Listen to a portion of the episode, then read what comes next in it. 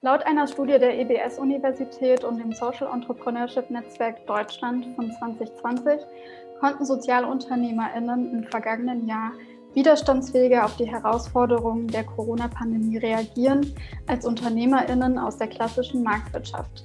Für viele Sozialunternehmen ist es nicht die erste Krise, die sie meistern mussten. Vor allem die Sicherung der Finanzierung ist ein fortwährender Bestandteil ihrer Arbeit. Des Weiteren zeigt die Studie, dass Partner und bestehende Netzwerke die Kommunikation der Notlage nach außen eine hohe Flexibilität und Innovationskraft und der unbedingte Wille zu helfen, organisationale Resilienz erzeugen. Eigenschaften, die häufig zum Tagesgeschäft von Sozialunternehmen gehören. Ein positiver Aspekt des vergangenen Krisenjahres ist, dass die Sichtbarkeit von Sozialunternehmen seit dem Ausbruch der Corona-Pandemie gestiegen ist. Das liegt nicht zuletzt an den zusätzlichen Angeboten, die laut dem deutschen Social Entrepreneurship Monitor 2020 mehr als 40 Prozent der teilnehmenden Sozialunternehmen in der Krise für ihre Zielgruppen entwickelt haben. Zusätzlich gibt es Neugründungen, die speziell darauf ausgerichtet sind, Lösungen für die Herausforderungen im Zusammenhang mit Covid-19 zu finden. Wie stark der Sektor aus der Krise gehen kann, hängt von den nächsten Wochen und Monaten ab. Am Willen der Sozialunternehmen wird es nicht scheitern, so die Prognose. Ziemlich genau einem Jahr erreichte die Corona-Pandemie auch Deutschland. Unser Förderprogramm Global Goals Lab stand kurz vor der finalen Phase, der Challenge und der anschließenden wirkungsvollen Preisverleihung. Hier können Sozialunternehmerinnen, die einen Teil zur Erreichung der 17 Nachhaltigkeitsziele der UN-Agenda 2030 beitragen, finanzielle Förderung, Coaching und Mentoring sowie Zugang zu einem breiten Netzwerk an Experten und Expertinnen erhalten. Dass die Abschlussphase des Programms ausfallen musste, ist rückwirkend natürlich selbsterklärend. Was darauf folgte, widerspricht eigentlich dem Wettbewerbsgedanken der freien Marktwirtschaft. Das Preisgeld wurde von insgesamt 35.000 Euro ganz nach dem Motto Solidarität statt Wettbewerb paritätisch an die sechs Finalistenteams ausgeschüttet. Das Jahr 2020 war vermutlich für alle Sozialunternehmerinnen eine Herausforderung. Wir haben uns gefragt, welche Höhen und Tiefen haben die Global Goals Lab Finalistinnen im vergangenen Jahr erlebt? Und wie sind sie mit den Herausforderungen der Corona-Krise umgegangen? Darüber werden wir heute mit Kali von Plastic to Beans sprechen.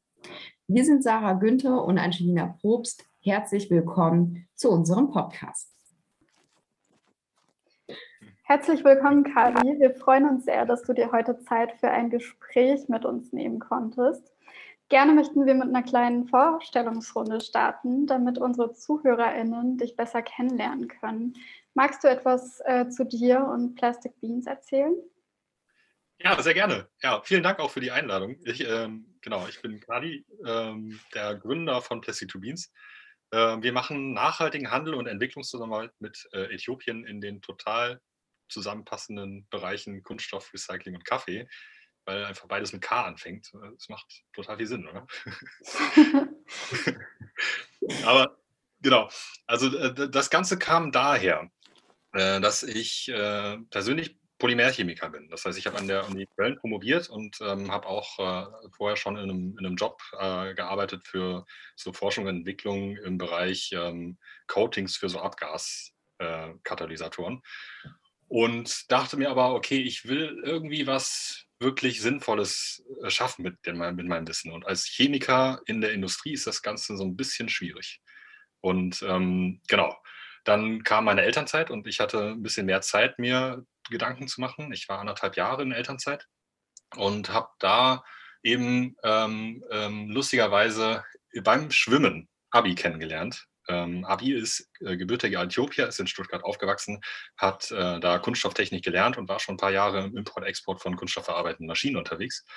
Und ähm, Abi hat mir so ein bisschen von Äthiopien erzählt und hat halt erzählt, was halt da so gerade abgeht, was halt so die Chancen sind, was so die, aber auch die Herausforderungen sind und dass eben die, die Kunststoffindustrie äh, gerade mit 20 Prozent wächst dort, dort jährlich, aber eben das Kunststoffrecycling gar nicht mitkommt. Und ähm, da zu dem Zeitpunkt ging gerade mit der, mit der, mit dem Recycling weltweit äh, ein kompletter Umschwung ähm, dadurch, dass halt China gerade den, den, Import gestoppt hatte von, von recycelten Materialien, ist der komplette Weltmarkt eigentlich umgeworfen worden. Und es brauchte überall neue Ideen und neue, neue Perspektiven, um quasi ähm, Recycling voranzutreiben. Und ähm, wir haben uns dann zusammengesetzt und, und gesagt, okay, wir wollen letztlich Recyclingprojekte in Äthiopien fördern, weil es dort eben in Entwicklungs- und Schwellenländern den größten Impact zu erzielen gibt. Ähm, und zwar relativ einfach, indem man einfach bestehende äh, äh, Technologien dorthin transferiert. Jetzt haben wir aber dann auch relativ schnell festgestellt, dass Äthiopien zu wenig Devisen hat. Also die, zu wenig US-Dollar und super viel importieren muss. Also 70, 80 Prozent, ähm, also 70, 80 also ungefähr das Verhältnis zu, von, von Import zu Export ist 70 zu 30 ungefähr. Und ähm, dadurch konnten wir uns letztlich nicht äh, wirklich bezahlen lassen für den Wissenstransfer, für den Technologietransfer, für den Rohstofftransfer, den wir da eigentlich vorhatten. Äh, Im ersten Schritt wollten wir nämlich äh, quasi erstmal zeigen, dass recycelte Kunststoffe überhaupt sehr, sehr gute Qualitäten haben können, wenn Expertise da ist, wenn Technologie da ist und auch der Invest dafür da ist. Ähm, und indem wir hochqualitative äh, Kunststoffe aus Deutschland nach Äthiopien exportieren, äh, um dann die Leute dazu zu motivieren, selber diese Projekte durchzuführen und ähm, dann eben auch äh, den Impact selber erzeugen. Also quasi ein, ein, ein, Empowerment vor Ort. Nicht, dass wir halt dahin gehen und sagen, so machen wir es jetzt und dann ist Ende, sondern ähm, quasi Projekte anregen und, und die Leute dazu anregen, es selber durchzuführen. Und ähm, genau, äh, dann haben wir aber festgestellt, das geht eben nicht so einfach, weil wir nicht einfach bezahlt werden können. Und äh, gleichzeitig ist Äthiopien aber die äh, Wiege des Kaffees. Und das heißt, wir haben dann äh, gesagt, okay, wir tauschen unsere, und unser Wissen, unsere, äh, die, die, die Technologie, die Rohstoffe gegen fair gehandelten Bio-Kaffee in Specialty Coffee Qualität. Also ähm, und haben darüber eben nochmal einen zweiten Impact. Und ja, machen uns ganz, ganz viele Gedanken über, ähm, über, über Nachhaltigkeit an sich und versuchen halt in jedem Schritt unserer Lieferkette so nachhaltig wie möglich zu sein. Da haben wir auch gerade auch so im, im Verpackungsbereich jetzt auch letztes Jahr äh, nochmal einen, ganzen Schritt, einen ganzen, ganz guten Schritt nach vorne gemacht. Okay, danke erstmal. Bevor wir tiefer in die Materie einsteigen, würden wir gerne noch ein kleines Warm-up mit dir machen. Mhm. Und wir starten mit einem kleinen Spiel, was nicht ganz unbekannt sein dürfte. Ich sehe was, was du nicht siehst. Könntest du uns einen Gegenstand in deinem Umfeld beschreiben, der dich täglich bei deinem Tun und Wirken motiviert? Mich motiviert. Mich äh, ja, äh, ist relativ einfach, glaube ich. Äh, ist, ist braun, riecht gut. ist rund. Man kann es verarbeiten und ja, hält einfach. Also alles, was wir jeden Tag ja auch kennen. Wir haben so ein schönes Poster. Da steht irgendwie drauf, äh, ich, wollte, ich wollte eigentlich noch die Welt retten, aber der Kaffee war leer. Und das passiert uns nicht. Mhm. ja, euch sicherlich nicht. Seid ihr direkt an der Quelle. Ja. Ähm, ja, die letzten Monate ist natürlich unwahrscheinlich viel Unbekanntes passiert. Vieles ist neu, viel können wir aber auch privat oder in der Freizeit nicht tun. Aber wir haben uns trotzdem gefragt, gibt es eine Sache, die du in den letzten Monaten zum aller, allerersten Mal gemacht hast? Aber wir machen ständig super viele Sachen zum ersten Mal. Also wir haben beispielsweise ähm, haben wir ein, zum ersten Mal ein Casala-Konzert organisiert. Casala mhm. ist eigentlich eine Band, die ja hier so im Rhein-Energies-Stadium auftritt. Und wir haben es geschafft, dass die bei uns im Hinterhof aufgetreten sind. also quasi, also ja, das war auch so ein Spendenprojekt, ähm, um dann halt auch die Spielstätten ähm, besser, äh, also, also äh, unterstützen zu können. Äh, was haben wir noch gemacht? Wir haben eine GmbH gegründet. Äh, auch wow. Wir haben ähm, als allererste Firma äh, tatsächlich Kaffee in Nervigläser ge gesteckt. Mhm. Und ja, ähm, was haben wir noch gemacht? Ich glaube, halt, das war schon relativ viel, oder? Auf jeden Fall. Also vielen lieben Dank. Genau, und jetzt steigen wir eigentlich auch schon ein in unsere Kernfragen an dich. Und unser gesamtes Team vom Global Goals Lab hat euch ja gerade auch ähm, durch das Programm sehr lange begleitet. Und für uns war die Frage, wie ging es für euch nach dem Global Goals Lab eigentlich weiter und wie geht es euch oder eurem Unternehmen generell seit Beginn der Corona-Pandemie? Also ähm, das ist äh, wie auch vorher auch immer schon gewesen, ein, ein Auf und Ab gewesen. Ähm, äh, aber also ist, wir haben es unglaublich hart gefeiert, dass äh, also diese Entscheidung, dass äh, das paritätisch aufgeteilt wird und äh, alle Leute was vom, vom Preisgeld abbekommen, weil uns das erstmal auch richtig stark geholfen hat, weil die ganzen staatlichen Hilfen erstmal überhaupt nicht ankamen. Also es hat Ewigkeiten gedauert. Gerade weil wir noch eine GBR waren, hat sich das halt, ich glaube, es hat anderthalb oder fast zwei Monate gedauert, bis wir da das Geld hatten. Und die hatten aber eben ähm, entsprechend vorher auch schon ähm, dadurch, dass, also wir haben unseren Fokus, oder also es ist bei uns so, dass wir, dass wir uns eigentlich finanzieren über den Verkauf von Kaffee an Büros. Und dann kann man sich überlegen, dass halt ähm, ja, ab dem ersten Lockdown erstmal die, der Bürokaffeekonsum extrem nach unten gegangen ist. Und eben auch so, äh, ja, gerade bei den größeren Kunden, die wir haben, wie so Aktion Mensch beispielsweise oder, oder Spieß Packaging ist ein, ist ein Hersteller von Polypropylenverpackungen ähm, für, für so Langnese und Exquisa und sowas. Äh, also soll man vielleicht diese ganzen Sachen nicht sagen? ist es so Schleichwerbung? Ja. Okay. Also genau, Spieß Packaging ist halt einer der größten Hersteller für Lebensmittelverpackungen und macht eben auch für die größten Eissorten und etc. Ähm, äh, eigentlich so gut wie alle Packungen. Und ähm, die sind zum Glück systemrelevant gewesen und haben fleißig weitergetrunken, aber Aktion Mensch beispielsweise, die waren eigentlich komplett im Homeoffice so. Das, äh, und und ähm, so war es eigentlich bei, bei vielen. Und wir haben auch einige Kunden komplett verloren dadurch, äh, teilweise eben auch, weil die komplett eingegangen sind. Ähm, und dementsprechend war es total nötig, dass wir irgendwie eine, irgendeine Art von Hilfe bekommen. Und ähm, die staatliche Hilfe hatte aber eben auch sehr, sehr starke Beschränkungen. Und die, äh, also dass man das beispielsweise nicht als Lebensunterhalt nutzen darf und sowas. Und da war halt, war es perfekt, dass wir quasi so schnell ähm, da durch, die, durch das Preisgeld äh, Liquidität hatten, um weitermachen können. Also das, war nur ein Teil der Fragen. Ne? Was war nochmal der Rest der Frage? nee, du hast es schon ganz gut beantwortet, war ja auch die Frage, wie ging es seitdem weiter bei euch? Und das ja. so. also, genau. Dank. Wir haben halt ähm, dann, dann die, ähm, unsere Geschäftsmodelle halt so ein bisschen umgestellt. Auch. Also, ne, also Bürocafé war natürlich, ähm, also war halt vorher unser Hauptstandbein. Dann habe ich aber festgestellt, dass, dass eben der Webshop auch ziemlich stark beansprucht war, weil er eben sich einfach, also Kaffee ist an sich ein krisensicheres Geschäft, aber der Konsum verschiebt sich vom Büro nach Hause.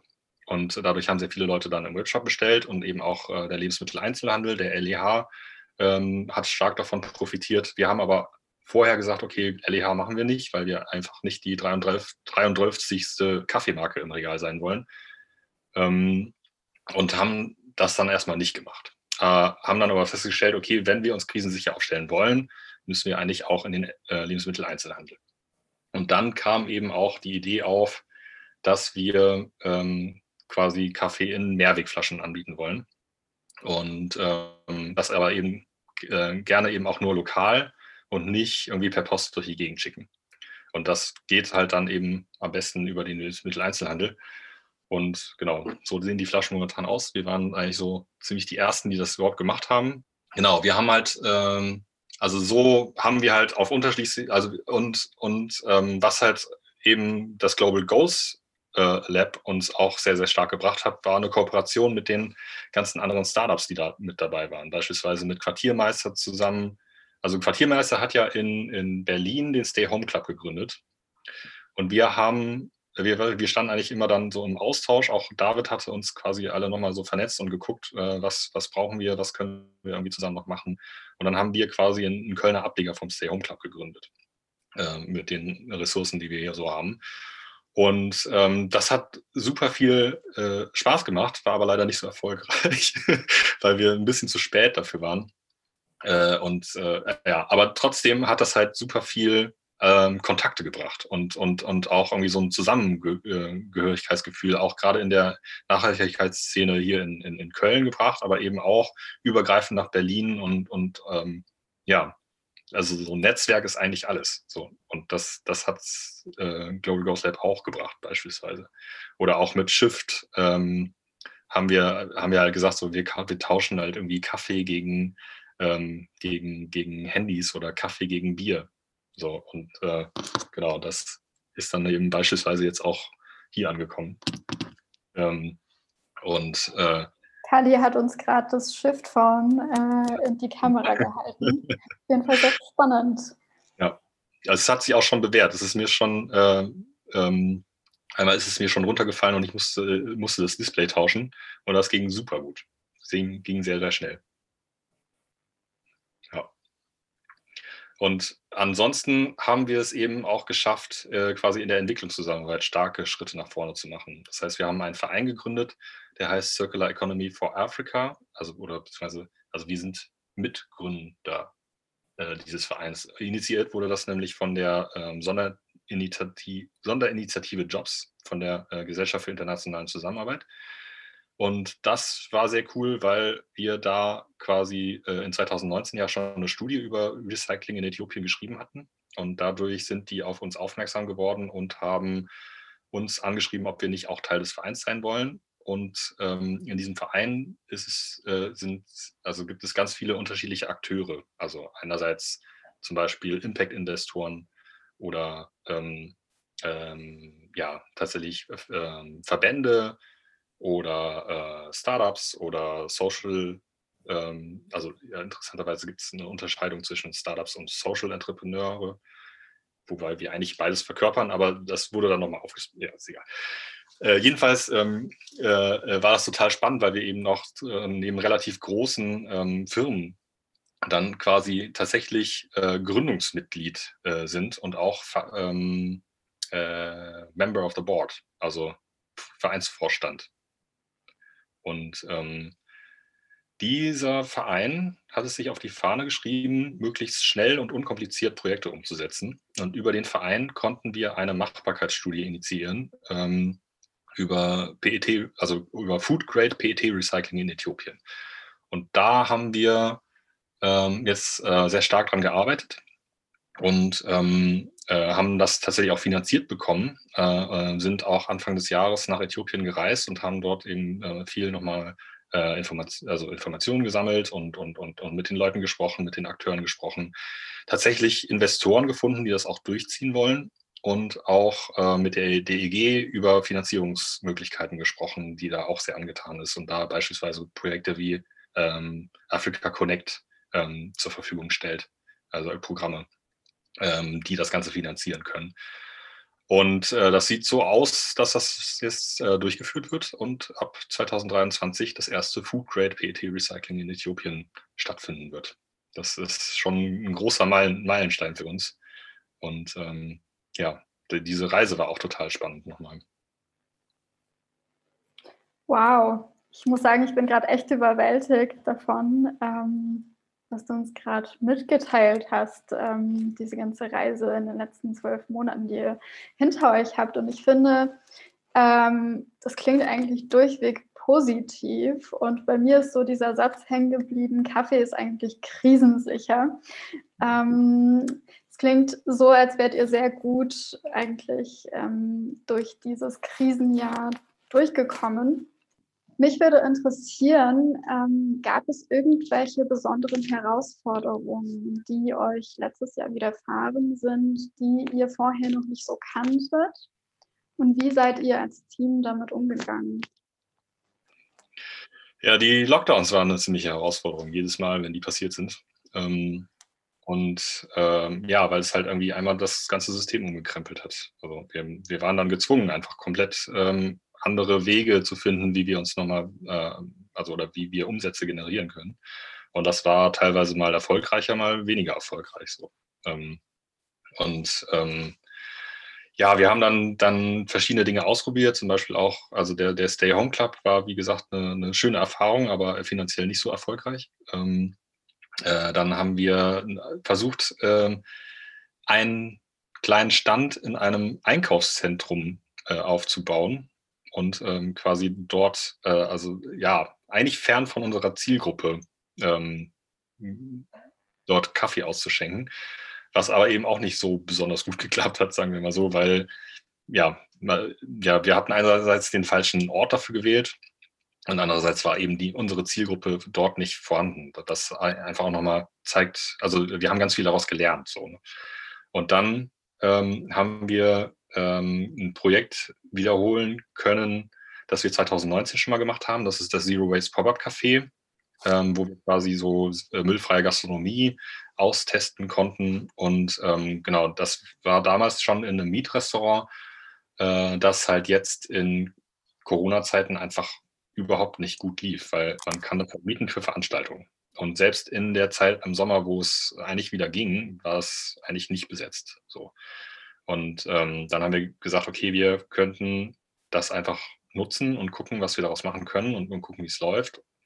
Hatten das dann gemietet zum 1. November und wollten da ein Café reinsetzen. War natürlich eine total super Idee, äh, weil dann ab November natürlich der zweite Lockdown kam.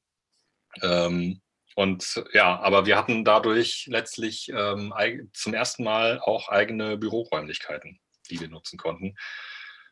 Hatten einen sehr coolen Vermieter, der eben dann auch gesagt hat, ja, Leute, hier ne, ist halt alles gerade dicht, ähm, macht mal easy und ähm, konnten dadurch eben auch nochmal, also obwohl eben Lockdown war, doch auch nochmal so eine, so eine halbe, dreiviertel Stelle damit finanzieren. Ähm, einfach dadurch, dass wir Kaffee durchs Fenster verkauft haben. Und ähm, ja, leider ist es jetzt so, dass der Pächter ähm, tatsächlich aufgegeben hat. Äh, und also, also, eigentlich war es dafür gedacht, auch den Pächter, den, den vorigen Pächter zu unterstützen. Aber ähm, ja, das ist jetzt einfach eine, eine zu lange Situation gewesen. Das heißt, der ist, der hat jetzt komplett aufgehört. Das ist gar nicht so schlecht, wie wir quasi Nation haben, ähm, wo wir tatsächlich dann auch äh, langfristig das Café, ein, ein, ein, ein, Anlaufpunkt haben und ein Café haben, ähm, wo, wir, wo wir auch uns präsentieren können. Mhm. Für mich klingt das auch so, als wäre das letzte Jahr auch ein Jahr voller Experimente für euch gewesen und ja. ähm, dass ihr euch ein bisschen Freiraum genommen habt, Dinge einfach auszuprobieren und zu machen. Und selbst wenn sie scheitern, dann findet man immer wieder neue Wege, ähm, ja, weiterzumachen. Und mich würde noch interessieren, ähm, von all diesen Lernerfahrungen, die ihr durch diese Experimente letztes Jahr gemacht habt, ähm, was was war davon etwas, was ihr für dieses Jahr mit euch mitgenommen habt, was ihr weiter so machen möchtet? Also wir haben festgestellt, dass wir eben deutlich schneller, als wir das eigentlich geplant haben, bei der Entwicklungszusammenarbeit, also bei unserer großen Vision angekommen sind. Wir haben nämlich es bis jetzt immer noch nicht geschafft, äh, also Rezyklate nach Äthiopien zu verkaufen, also was aber eigentlich von Anfang an eigentlich nur ein Mittel zum Zweck war die sind stattdessen eben direkt in die Entwicklungszusammenarbeitsprojekte gestartet und ähm, haben halt, wie gesagt, jetzt äh, eben diese PET-Machbarkeitsstudie gemacht und, und, und, und setzen die, sind bereits in der Umsetzung davon. Und ähm, das ist echt was, was sehr cool ist und was wir gerne auch ähm, weiter, weiter machen wollen. Also diese Entwicklungszusammenarbeit. Vielen Dank. Ich denke auch, dass jeder oder jede, die jetzt gerade auch ähm, zuhört oder zuschaut, schon sehr, sehr viel mitnehmen kann. Also wir tun es persönlich auf jeden Fall. Jetzt wäre trotzdem noch die Frage, was möchtest du den Finalistinnen des diesjährigen Global Goals Labs mit auf den Weg geben? Ähm, habt keine Angst. Es mhm. wird alles gut. also zumindest wenn man sich anstrengt. Also äh, und wenn man zusammenarbeitet. Also so diese, äh, diese Kooperation die haben uns sehr stark geprägt eigentlich. Ähm, auch, also ob das jetzt irgendwie mit, mit dem Verein Zero Waste gewesen wäre oder eben auch mit den anderen TeilnehmerInnen vom, äh, vom, vom, vom, von der Global Ghost Challenge oder also im Endeffekt, also das, was eben auch ähm, ja, im Finale des, äh, der Global Ghost Challenge passiert ist, diese Kooperation, dieses, dieses gemeinschaftliche Denken, ich glaube, das ist was, was, was wir noch viel stärker in den Mainstream tragen, in, also in den Kapitalismus irgendwie reintragen müssen. Oder, oder wo halt auch wir jetzt auch die Chance haben, als junge Unternehmen ähm, diesen Spirit irgendwie weiter voranzubringen und das halt wirklich äh, als, als, als breite Masse der Unternehmen zu etablieren. Ja, wir waren auch tatsächlich im Team bei Social Impact. Wir haben das ja beobachtet oder ja auch teilweise begleitet, kommunikativ in der ersten Lockdown-Phase, wie schnell und auch innovativ und auch kooperativ verschiedene Teams zusammengearbeitet haben. Es war total beeindruckend und auch sehr inspirierend, gerade wenn man natürlich auch sehr viele schlechte Nachrichten hört, war das einfach so ein Lichtblick und hat gezeigt, was in dem Bereich auch Social Entrepreneurship, was für ein Potenzial da drin stecken kann an gemeinsamen Wirken. So, jetzt hast du ja schon deine Perspektiven und Erfahrungen mit uns geteilt. Und zu guter Letzt würden wir gerne dir auch etwas zurückgeben, beziehungsweise dich auch fragen, was kann unsere Community, was kann äh, jeder oder jede, die diesem Gespräch auch gefolgt ist bisher, für euch tun, für euer Team, für Plastic to Beans? Ja, also ähm, momentan könnt ihr, könnt ihr uns am besten unterstützen, indem ihr bei uns Kaffee kauft. ähm, tatsächlich. Ähm, oder eben auch, also ja, wir haben, wie gesagt, äh, eigentlich einen Fokus auf Bürokaffee.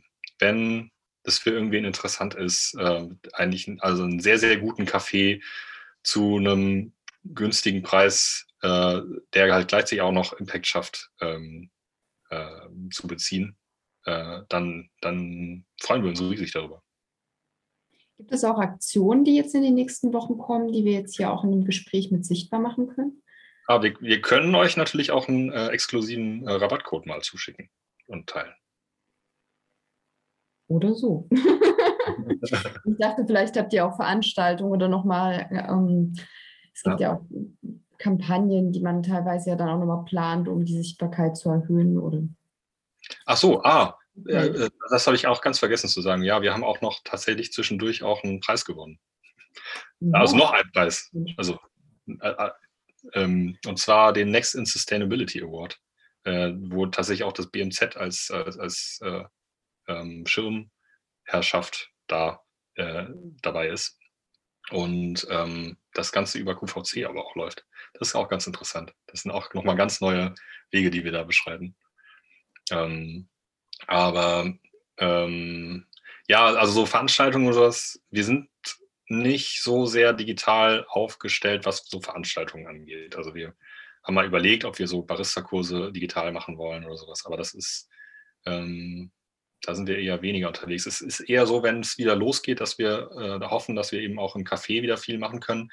Ähm, und da werden wir, da haben wir beispielsweise auch noch schon Spenden bekommen, weil wir eben diese Hinterhofkonzerte organisiert haben. Wir haben halt einen relativ großen Wohnblock um dieses Café herum mit so 2000 AnwohnerInnen. Und äh, da haben wir, äh, wie gesagt, da dieses Casala-Konzert schon organisiert, aber eben auch zu Weihnachten so ein Bläserkonzert. Und da haben wir von, ähm, von einem An, von, vom, vom Freien Bildungswerk haben wir auch eine Spendung, Spende erhalten, dass wir solche Corona-konformen Konzerte weitermachen können. Das ist auch schon mal super. Ja, aber genau, wenn es dann wieder richtig losgeht, dann, dann freuen wir uns ähm, wieder so Vorträge zur Nachhaltigkeit, Konzerte ähm, und äh, sonstige anderen Kulturveranstaltungen bei uns selber im Café wieder zu haben. Dankeschön. Vielen Dank auch an Kali von Plastic to Beans für die Teilnahme an unserem Podcast. Falls ihr Anregungen, Fragen oder Wünsche habt, schreibt uns doch gerne an kommunikation at socialimpact.eu. Bis zum nächsten Mal. Ciao. Tschüss. Vielen Dank für die Einladung. Sehr gerne.